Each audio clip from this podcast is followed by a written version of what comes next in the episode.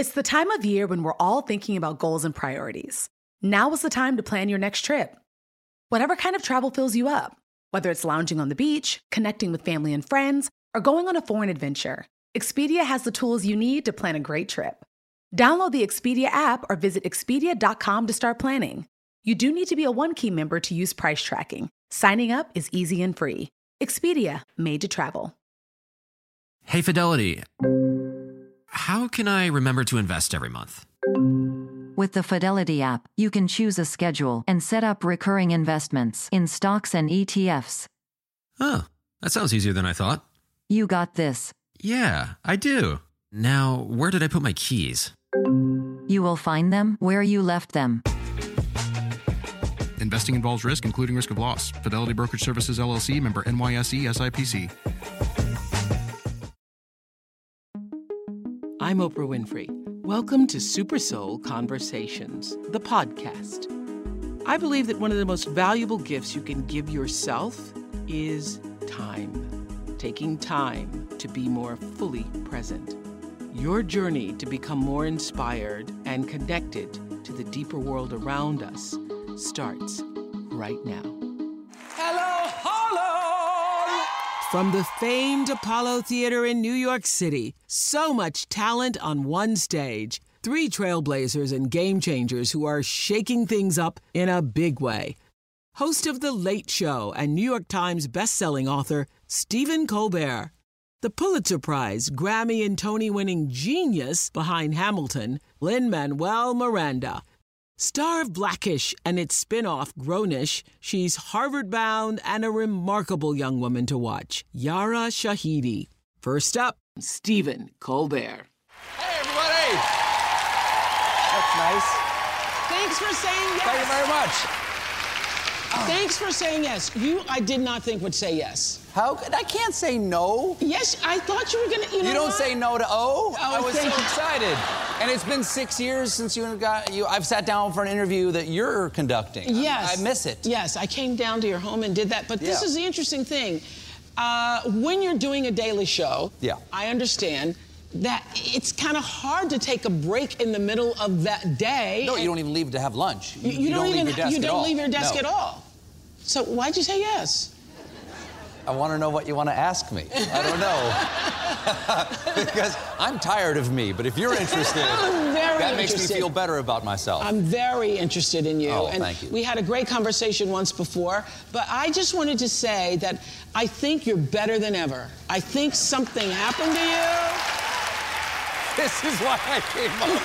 This is why I came up today. I'm good. Thank you very much. You're the best. I think we just peaked. I don't know what. All right, no. We're having a really good time. To do a daily show, you got to care about it. You know, to do the grind, do that 200 hours a year. Right. You got to care about what you're talking about. And we're living in consequential times. And the opposite of, like, it getting you down, it actually fires you up because you want to talk about it. You want to get it out. You want to have a sense of community with the audience. That's what we want more than anything else. Is like, we want to tell jokes and thereby build a community of people who can all share their feelings with each other. Yeah. I get to say all the words, but we're sharing our feelings with each other because they're laughing back, you know, because you don't want to be alone. It is a lonely time. This feels like a lonely time right now. Yeah, and you're usually the last voice we hear before we go off to sleep, and so do you feel like... Makes me sound like a daily executioner. No. Do you feel... Does that come with a responsibility, or you're not thinking about the responsibility? Responsibility is to make jokes on whatever the conversation today was. Like, we try not to ever, like, break news for the audience. We want to keep aware of what the national conversation is today and then give our opinion about it, because jokes are opinions. Because if you're breaking news, this is an interesting thing. If you're breaking news and I'm just hearing the news from you, right, I'm going to have the reaction of somebody who's just hearing the news. It's hard if you're breaking the news to make that break funny, right? Right, depending on what the news is. Okay. But there's not a lot of funny news these days. Yeah. No, you want the audience... What we want to do is we want to be an addition, a catalyst to what they've been thinking all day. People come to the show at the very end of the day. They've been thinking about something that happened all day, and we go, hey, we've been thinking about it too. Here's what we think. So do you think that you found your stride after the 2016 election. Do you think you found it? I think we found it internally. The thing about doing one of these shows that it's hard to explain is I love doing the show for the audience, you know. Yes. 51% of my joy is what you see. Yes. 49% of the joy is what did it take to get there? That's the process. I love process. You know, I love seeing how things are put together. That's why I love cooking shows. I love Chopped because, like, you know, 3 secret ingredients that you don't get to see till you start cooking. At the end of it, you have to have a meal. That's what every day is like on a nightly comedy show. These are the 3 stories. Those are your 3 ingredients that you didn't find out till you walked in that morning, and you have to make a meal for the audience that night. You have to curate it. You know, you have to cook this thing up for them, and that requires a very tight process. Everyone needs to know how to do their job, stay in their lane, and he made that happen for us so that we were ready for Donald Trump to happen. Because if we hadn't done that work, you know, if we hadn't done all those live shows, if we hadn't seen how fast we could cook, then we wouldn't have been ready for a president who changes the news every 15 minutes. Yeah. And it's not a, that's not an exaggeration. He changes the news every 15 minutes. Aren't you amazed at how the country has become kind of obsessed about it, though? I'm amazed at the speed. I'm not amazed with the obsession, because he... A, wants the attention, knows how to get it. He's a very good showman, and everything he does is of consequence. He is the most important man on the planet. So we should be amazed. Yeah. And so you're the #1 late night show. Thank you very much. Thank you very much. Yes. On television. Do you feel the same when you're #1 as when you're #2? Nope.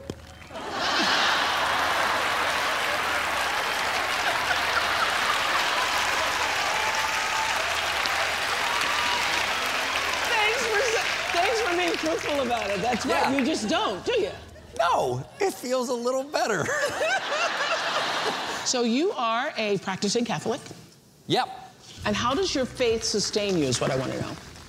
Not many Catholics here tonight. Or if there are, they're not willing to admit it. Yeah. How does my faith sustain me? Yeah. Well, my mother used to say that in hardships in your life, try to look at this moment in the light of eternity. You know, let's try to see this how God might see it. If it's good or bad, any hardship or victory, with humility, with acceptance, and with love. So, and you can't love something until you can accept it. That is correct. That is correct. Yeah. So people, a lot of people are calling this the age of fear. How do you counteract that? I know your favorite Bible verse is Matthew, the don't worry one. It is. So I say to you, do not worry, for who among you by worrying could change a single hair on his head or add a single cubit to the span of his life? You know, and then it goes on from there. And, you know, my father used to say, sufficient unto the day is the evil thereof. Mm-hmm. Tomorrow will worry about itself. I was a young man, actually, walking down the street in Chicago. It was a very, very cold day, as common in Chicago, and there were Gideons giving out Bibles. They're handing out the New Testament, Proverbs, and Psalms, and it was so cold that I had to, like, crack it over my knee because it had kind of frozen, the humidity had frozen it in place, and I opened it to that passage, and it changed my life because I had lost my faith. And I opened it to that passage in Matthew, and I was so racked with anxiety, and it was the first time I had read the Bible or anything that I understood the phrase, it spoke to me, because I wasn't reading it. It just spoke off the page. And the words of Christ are that for me. The words of Christ speak off the page. There's no effort for me to read them. And they're just, it's like he's talking directly to us now. Wow. Yeah. So when with a harrowing challenge. Yeah. Which is to love your neighbor as yourself. Love your enemies. That's the one. That's the love your enemies. Okay, so at the beginning of this event, Super Soul Conversations, I was saying to the audience, first of all, how surprised I was that you'd said yes, and that you were going to leave your show in the middle of the day, and that we were going to have this, you know, uplifting, these cultural conversations, and not to worry. So in the privacy of your own heart, if you would open it up a little bit and share with us, are you more afraid for this country right now, or more hopeful for this country right now? I'm always hopeful for this country, because our country... See, I told you it's gonna be all right. No, our country remains the last best hope of mankind. And it is already great. Amen. This is a great country.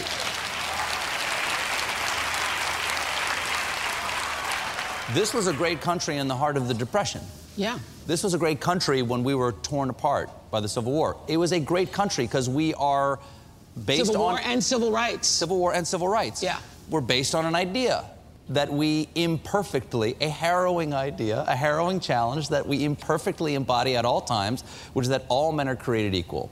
And then they have equal access to justice and to prosperity. And as long as that idea does not disappear, as long as our Constitution is not changed from that idea, and of course the non-constitutional inspirational document like the Declaration of Independence, as long as we always keep that, there will be good presidents and there will be bad presidents. There will be good Congresses and bad Congresses. There will be good judiciary and bad judiciary. But if we can all agree on that thing, then America will always be the last best hope of mankind. Wow. I love that. For America. Because every bit of darkness is only for now. The light always wins. So I want to know what you're most hopeful for.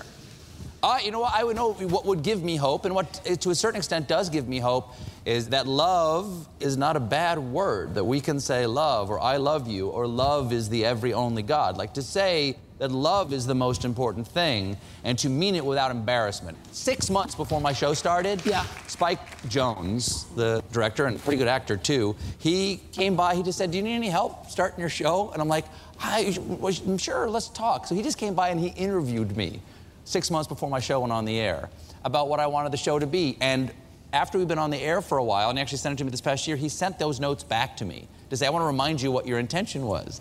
And one of the things he said that he sort of circled or pointed out in it was, I don't know how to do a nightly comedy show that's also about love. But I'd like it in some way to be about love. And there's so many different ways to express that, I suppose. And that's always... That's what you had said. That's what I said to him in the interview, which he showed back to me as a reminder. And when I look at the show that we're doing right now, I hope that... I think it's interesting that you set an intention for it. Yeah. Yes. I live through that. I live that. I live that. Yeah, yeah. And then you start and you don't know how to find it, and that gives you all kinds of But wasn't jitters. That helpful? Not knowing the way helped you find the way. Right, because anything is possible, and it's always going to be painful to make a transition or a change like that. But you know, the thing... Anyway, the hope for love. Yeah. The hope for love. And I think now we found is that I love my country, I love science, I love facts. I love people regardless of their race or their gender identity. And the challenge now is to love the people who don't seem to have that value in their heart, or at least how it's politically expressed. I don't know what's in their heart, how it's politically expressed. Even the people I disagree most with, if I sat down and had this conversation with them, we might leave the conversation hand in hand. Yes. And so that's the challenge. The last challenge is to love the people you disagree with the most.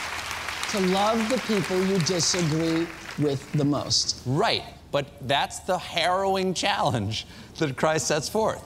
To love the people you disagree with most, because loving the people you agree with, anybody can do that. That's right. Yeah, anybody can do that. That means you have to find a path to love Donald Trump. Yeah, that's true.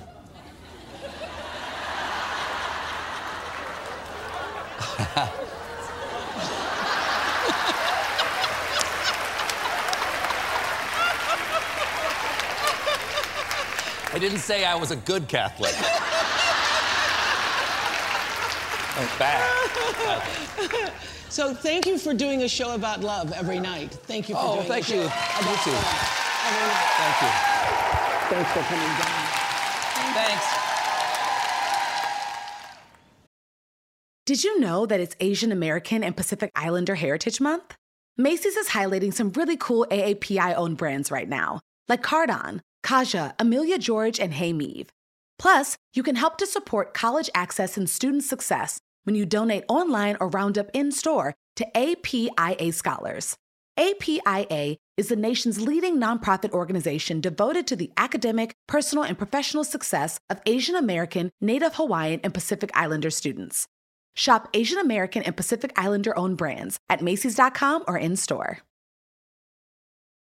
The next generation of influential Black voices can be found on NPR's new collection, Black Stories, Black Truths. Black Stories, Black Truths is a celebration of Blackness from NPR. Each of NPR's Black voices are as distinct, varied, and nuanced as the Black experience itself. In the Black Stories, Black Truths collection, You'll hear stories of joy, resilience, empowerment, and creating world-shifting things out of struggle. Every episode is a living account about what it means to be Black today, told from a unique Black perspective. From Bobby Shmurda to The Wire, Michelle Obama to reparations, there's no limit to the range of Black stories, Black truths. Black perspectives haven't always been centered in the telling of America's story. Now they are the story. In NPR's Black Stories, Black Truths, you'll find a collection of some of NPR's best podcast episodes celebrating the Black experience. Stories should never be about us without us. Listen now to Black Stories, Black Truths from NPR, wherever you get podcasts. Welcome, Lin-Manuel Miranda. Wow! The Apollo! And it's showtime! Did you just get back from Puerto Rico? Did you? No, I just got back from having a new human head on my chest. I know, you had the baby. So the baby just came. A week ago. Yeah, a week ago. So now there's two. Yeah. Sebastian. And I said I'm not leaving the house for 2 months, and then Oprah called. So here I am. You're the only thing I'm leaving the house for. I know, you said yes. You said yes, thank you. What's it like with two? Well, we had a day of brilliance, and my other son came home, and he was like, oh, I love him, and it was like peaceful for a day. Okay. And then my older son Sebastian's three, and then he got the stomach bug. So I have been, my wife and that beautiful child have been with her parents all week, is sequestered, and I have been in the diarrhea upside down. For a week with the stomach bug, and I'm fine, but I've just been nursing the other one. So I was like, oh, this is what two is like. You kind of sometimes have to tag team, and that's what I've learned in the short week I've been a father of two. So it's disrupted the household. Yeah, absolutely, yeah. We live in different places. What did you tell Sebastian about this baby coming? Oh, so excited. Francisco, right? And it's his baby. I mean, that's been the whole thing. It's like, that's my baby. And then for a while, he was growing some, and that was amazing. He was like, well, I have two in my stomach, not to be outdone. But it's wonderful. It's very surreal to, I'll put it this way. There's one song in Hamilton that's like truly autobiographical. There's no historical precedent for it. It was just a song that came out while I was writing. And there's a moment where Eliza is singing to Hamilton's call, That Would Be Enough.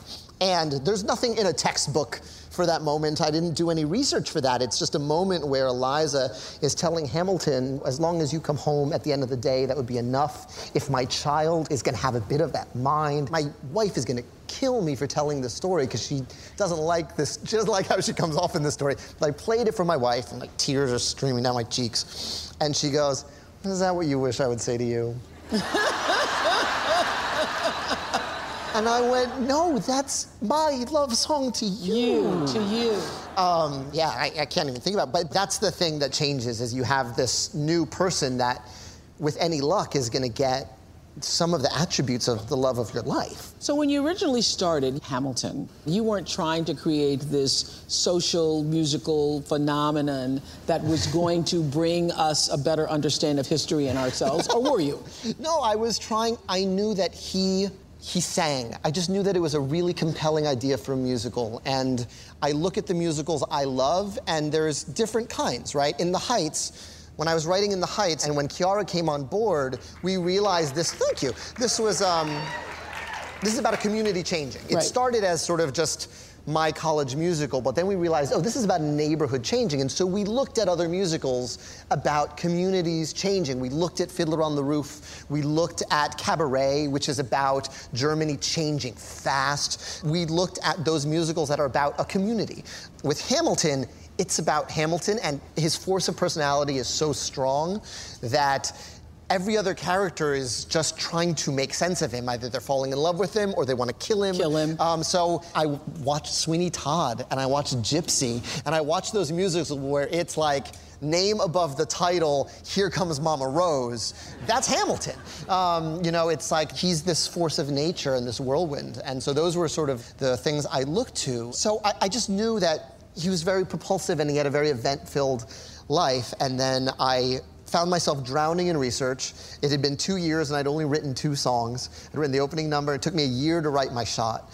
Because if I'm going to back up my claim that Hamilton is the most hip-hop guy who ever lived, he has to announce himself with the best lyrics I've ever written in my life. So every couple couplet took me about a week. You know, it would rhyme at the end of the line, and I would go, I bet I can make this rhyme like 6 more times in here. And it had to be as dense as my favorite rappers. It had to be as dense as Jay-Z. And by dense, I mean like, don't rhyme just at the end of the line. Rhyme 7 syllables. Rhyme in, you know, I'm past patiently waiting. I'm passionately smashing every expectation. Every action's an act of creation. You know. And like that. When I'm doing that, it took me months to think of that.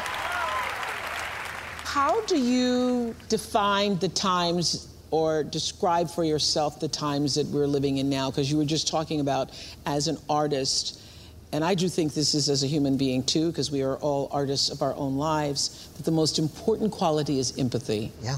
And we don't live in a time where it feels like people are being empathetic towards one another. Absolutely. And I think... well, I think several things. One, I think we're living in a time of enormous moral clarity. That is what I felt the day after the election. I was like, okay, well, here are the things we can't go backwards on, because we've made immense strides towards LGBTQ rights. We made immense strides as a country that have taken a long time, and we can't go backwards. And so I think everyone felt like, oh, I have these internal battle lines that are being drawn, and these are the things that we're going to fight for.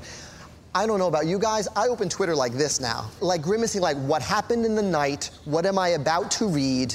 I am so, you know, terrified because it just feels, and I think because of social media, it all just feels like it's happening even faster. Everything just, it just feels like there's 20 things a day happening internationally, nationally, locally, and I think the thing that I challenge myself to do all the time, and I fail all the time, is, all right, what can I focus on?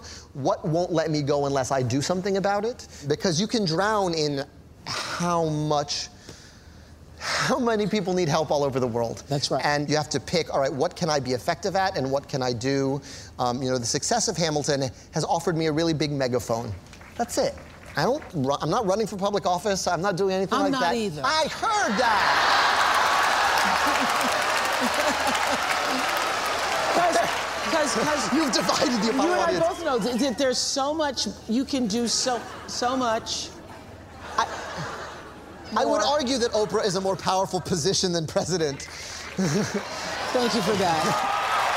But no, I think each person should use their platform. You use your platform, how you most see fit, and what is the most authentic for you. Right.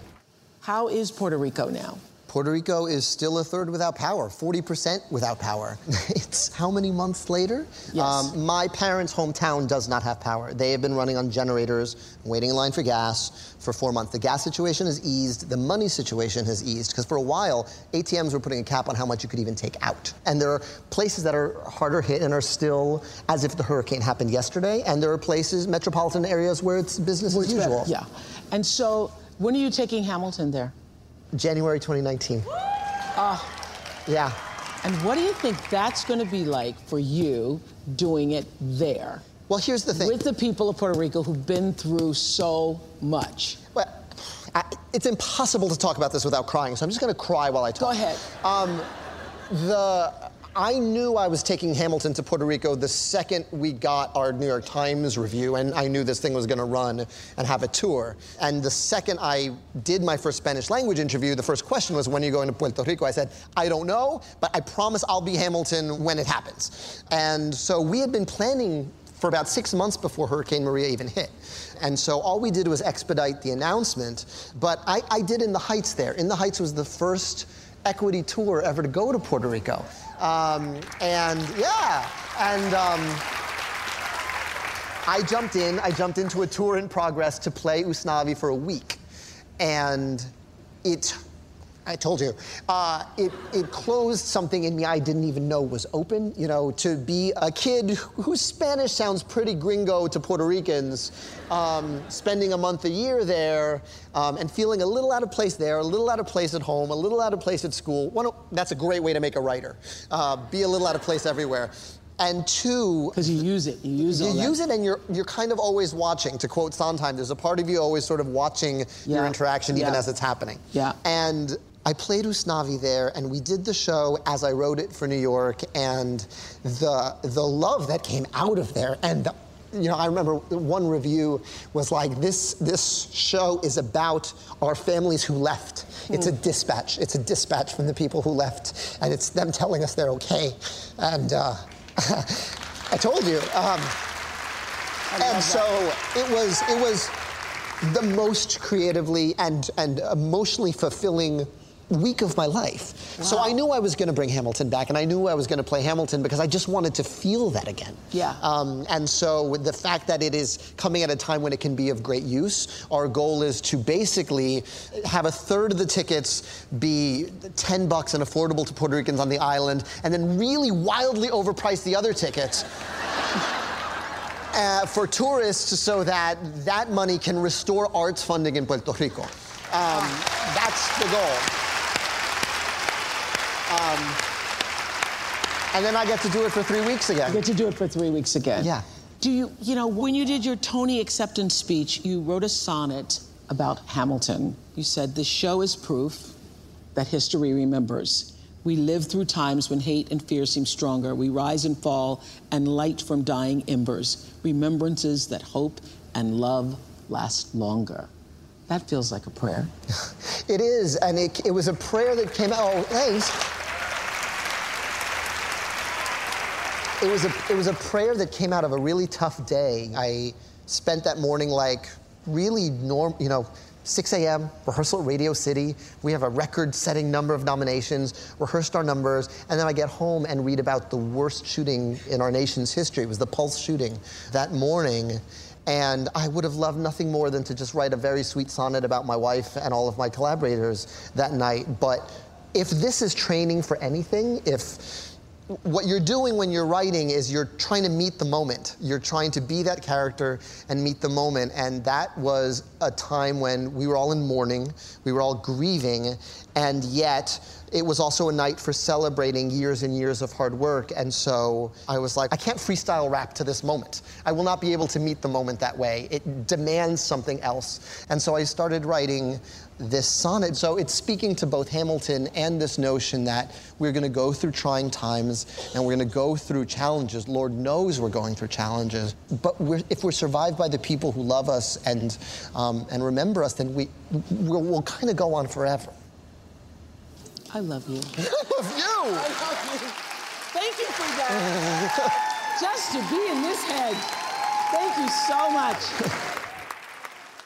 Thomas's presents Technique with Tom. Slicing an English muffin with a butter blade? Boulder dash! Just pull apart with your hands and marvel in the nooks and crannies' splendor. For each one is unique, like a snowflake. Thomas's, huzzah! A toast to breakfast. Start clean with Clorox, because Clorox delivers a powerful clean every time. Because messes happen. Because... Hey, listen, remember how you told me to toss those takeout containers before we left for vacation? And you were like, I'm serious. If that leaks over the counter, it'll be a slimy abomination by the time I get back. And I was like, yeah, of course. Don't worry about it. I won't forget. Well. Ooh, yeah, that happens. So start clean with Clorox. Use Clorox products as directed. Rinse after use if in contact with food surface. Welcome, Yara Shahidi. Hello, lovely girl. Wow. Hi, everybody. Get your love on for Yara. It's so much pressure to be you at this moment, I think. Do you? Yeah. I'm feeling it. You are being heralded, rightfully so, as this great spokeswoman, person, humanitarian for your generation. And I just ran across recently an old speech I had done when I was about your age, about 16 or 17, and it was entitled, What Young People Want Today. And I was talking about something crazy like the generation gap between parents. But what I realized when I was looking at that, I really didn't know what young people want today. And it's really hard when everybody expects you to. Do you feel that? Well, first and foremost, I'm honored to be here. Thank you. Thank you for saying yes. You. But of course. But quite honestly, I have to say I haven't had to feel too much pressure because I've been so fortunate to have support not only from my family, but from the world around me for being authentically myself. And so I've had the great fortune of not having to perpetuate a facade for the sake of love or support. Every little thing you say sounds like a tweetable moment. Well, do you recognize how incredible that is, that you get to be a true... I say this to my daughters from South Africa. They literally are the born-free generation, born after Nelson Mandela was elected president. But to be born free, not just physically free, but in heart and spirit, where you get to be... Because my definition of freedom is that you get to wake up in the morning and decide for yourself what to do with the day. To be born free in your heart and your spirit, to never have to pretend to be anybody else other than yourself. It is surreal to even think about. And I do have to say, I mean, just being able to benefit from the work of previous generations is something that I do not take for granted. Well, I think for so long, not just your generation, because you're Generation Z. Yes. I don't even know who the Ys are. But a lot of people get lumped in with millennials, but you clearly are not. You're Generation Z. But you know, the millennials, I think, have been labeled, I think, many times unfairly as being this sort of me generation, when in fact, I think that this generation is probably more woke than a lot of previous generations have been, and are certainly aware of what they need to do to step into the moment. Quite honestly, I think it is a matter of access, though. Millennials and Gen Z, we've had, again, the great fortune of an incredible amount of access at such a young age, whether it's social media, whether it's just in general the digital age of being able to watch people who inspire us, being able to watch you, being able to watch all of these people and absorb wisdom now, in which it doesn't matter where you are in the world, to be able to learn these lessons at such a young age. And so there is a general awareness, and I think this administration has put extra pressure on my generation in particular, who felt as though they had time to grow into their political awareness, to really speed up, because we understand that the policies that are being implemented not only are a detriment to all of the work that's been done before us, but really will affect us as young adults. And so how do you describe your role right now in the culture? Oh, goodness. Well, I guess I'd have to say the one thing that I'm doing, or one thing that I can point to that is happening currently, is I'm turning 18 on Saturday, and it's also... Thank you. This is my early birthday present. I'm launching an initiative called 18 by 18, which is to increase voter turnout and youth voter turnout for first-time voters for midterms. Yes. And I think being blessed enough to be on a show like Blackish, being on shows like Grownish, and to be able to work with people who I align with more than creatively, but politically and philanthropically, it has given me such a lovely platform to then say, I have these opportunities to speak about what's affecting our generation. I have these opportunities to speak about what's affecting our world. And so now trying to turn that into quantifiable action with this initiative, and see and impress upon everyone that midterms are such an important moment for us to reclaim our government. I was just thinking, when I was 17...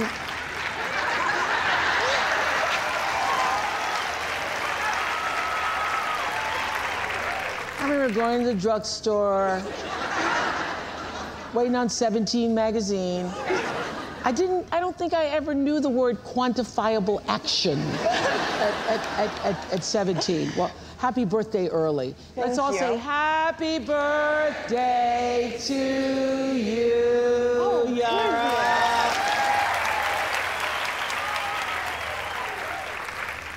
So how has the Blackish experience informed more of who you are?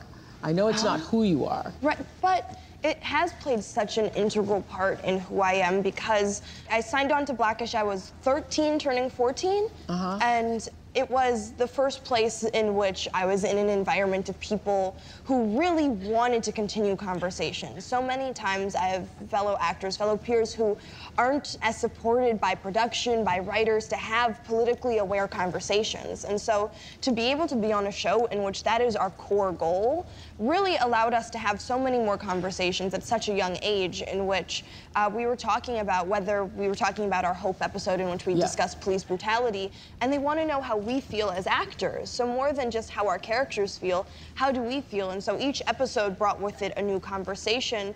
And more importantly, I think it translated, because then when I stepped off of set, more people wanted to continue the conversations that Blackish started. And so it allowed me to go from there and just pick up where Blackish left off. And so when Grownish came about, which yeah. Grownish just got picked up for 20 new episodes. Fantastic. Yes, it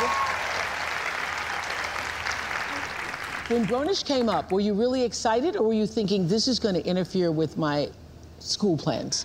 It was a bit of both. So Grownish came up, and funny enough, it happened the day after I submitted my own college applications. And so they understand, everybody from writers to production understand how much I value my education, and we're doing our best to figure out how we want to make it work. But I feel pretty lucky to be able to make a commitment to a school and to be able to make a commitment to a show. And going to do my best to figure it all out. I just believe you will. Thank you. I have no doubt. You've said it, so now it's going to happen. I know it's going to happen. So when you have all of this going for you, all of this going for you, first of all, your parents have done an incredible job. Incredible job.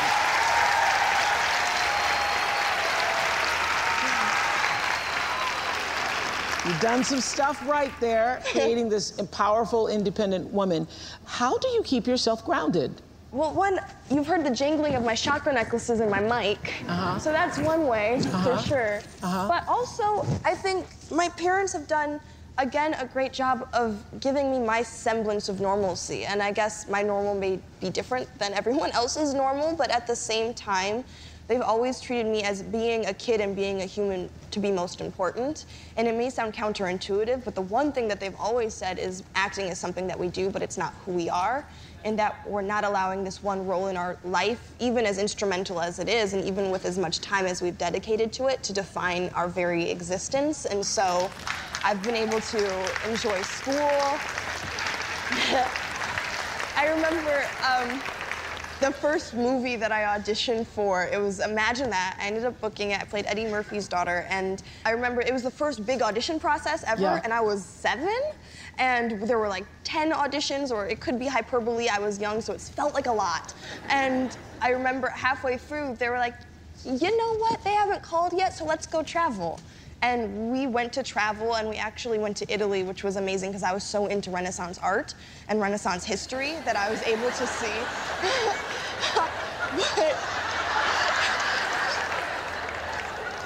Of course you were.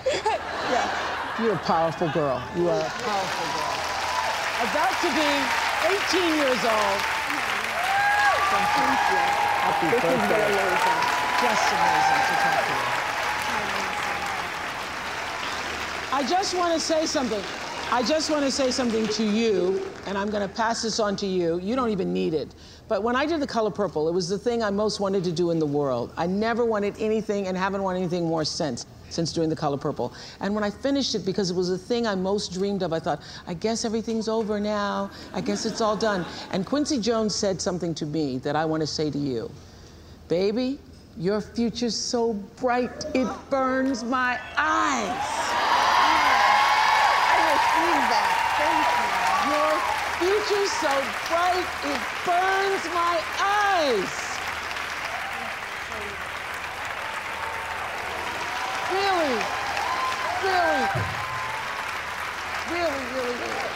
Really. What a wonder girl you are. Wow. Before we go, keep your eyes on these two. They are on the rise. I want to thank comedians Phoebe Robinson and Jessica Williams from the popular podcast Two Dope Queens for stopping by the Apollo. They had me in our audience laughing it up. Jess and I were extremely excited, as you can imagine, when we were asked to come out. So we did like a little preparation, because this is Oprah. It's a big deal. You don't phone it in, okay? You don't roll up in your sweatpants. You gotta bring it. So we both did a little prep. What did you do? I started a juice cleanse. And then I ended it 6 hours later. Yeah, what did you do? I I shaved my legs last night. That's great. After, you know, such a harsh winter we've had. And instead of just going like to here, I went up a little bit past my knees. That's amazing. Like I went like that to me is like, that's my journey. Yeah. This is my, that's great. This is my moment. So I did that. And then last night I started to listen to the audio book that I have of The Power of Now, which I love, just to get like connected. It was very spiritual. I'm going through a weird cathartic crisis right now, but I'm feeling great up here. This is nice. Let's dig into it. I don't want to. In front of everybody. It's not appropriate. It's not appropriate. Let's talk. We have chairs. Let's talk about it. I love it. Let's not. I can't either. Wear Spanx. Well, I'm just honestly, I'm just questioning, you know, what my emotions are versus like what I choose to put back out there. Like there's a separation. Right. And really it's about like learning like your emotions, they're real, but they're not. You know, they're valid, but you don't have to succumb to them. Right. I'm so proud of you. You have to talk these things out. You got to journal. How are you? Like how, you said I have to journal. You got to journal. You got to talk to your parents. You got to reach out. You know. Just reach out. Watch, you know, old episodes of America's Got Talent. Yeah, you know? Or like and the go, Living Single uploads on Hulu. And done. We're done. And done. Woo! Woo! I'm Oprah Winfrey, and you've been listening to Super Soul Conversations, the podcast. You can follow Super Soul on Instagram, Twitter, and Facebook. If you haven't yet, go to Apple Podcasts and subscribe. Rate, and review this podcast. Join me next week for another Super Soul Conversation. Thank you for listening. Start clean with Clorox, because Clorox delivers a powerful clean every time. Because messes happen. Because... the charcoal mask. Great, because why would I put that on my face when I could drop it in my sink? This is what I get for multitasking. Ugh, why is charcoal so sticky? Hello? Hey, Janice. I am so sorry. I thought I was on mute. No, we don't need to reschedule. I'll just stay off camera. Ooh, yeah, that happens. So start clean with Clorox. Use Clorox products as directed. Life is a highway. And on it, there will be many chicken sandwiches. But there's only one McCrispy. So go ahead and hit the turn signal if you know about this juicy gem of a detour.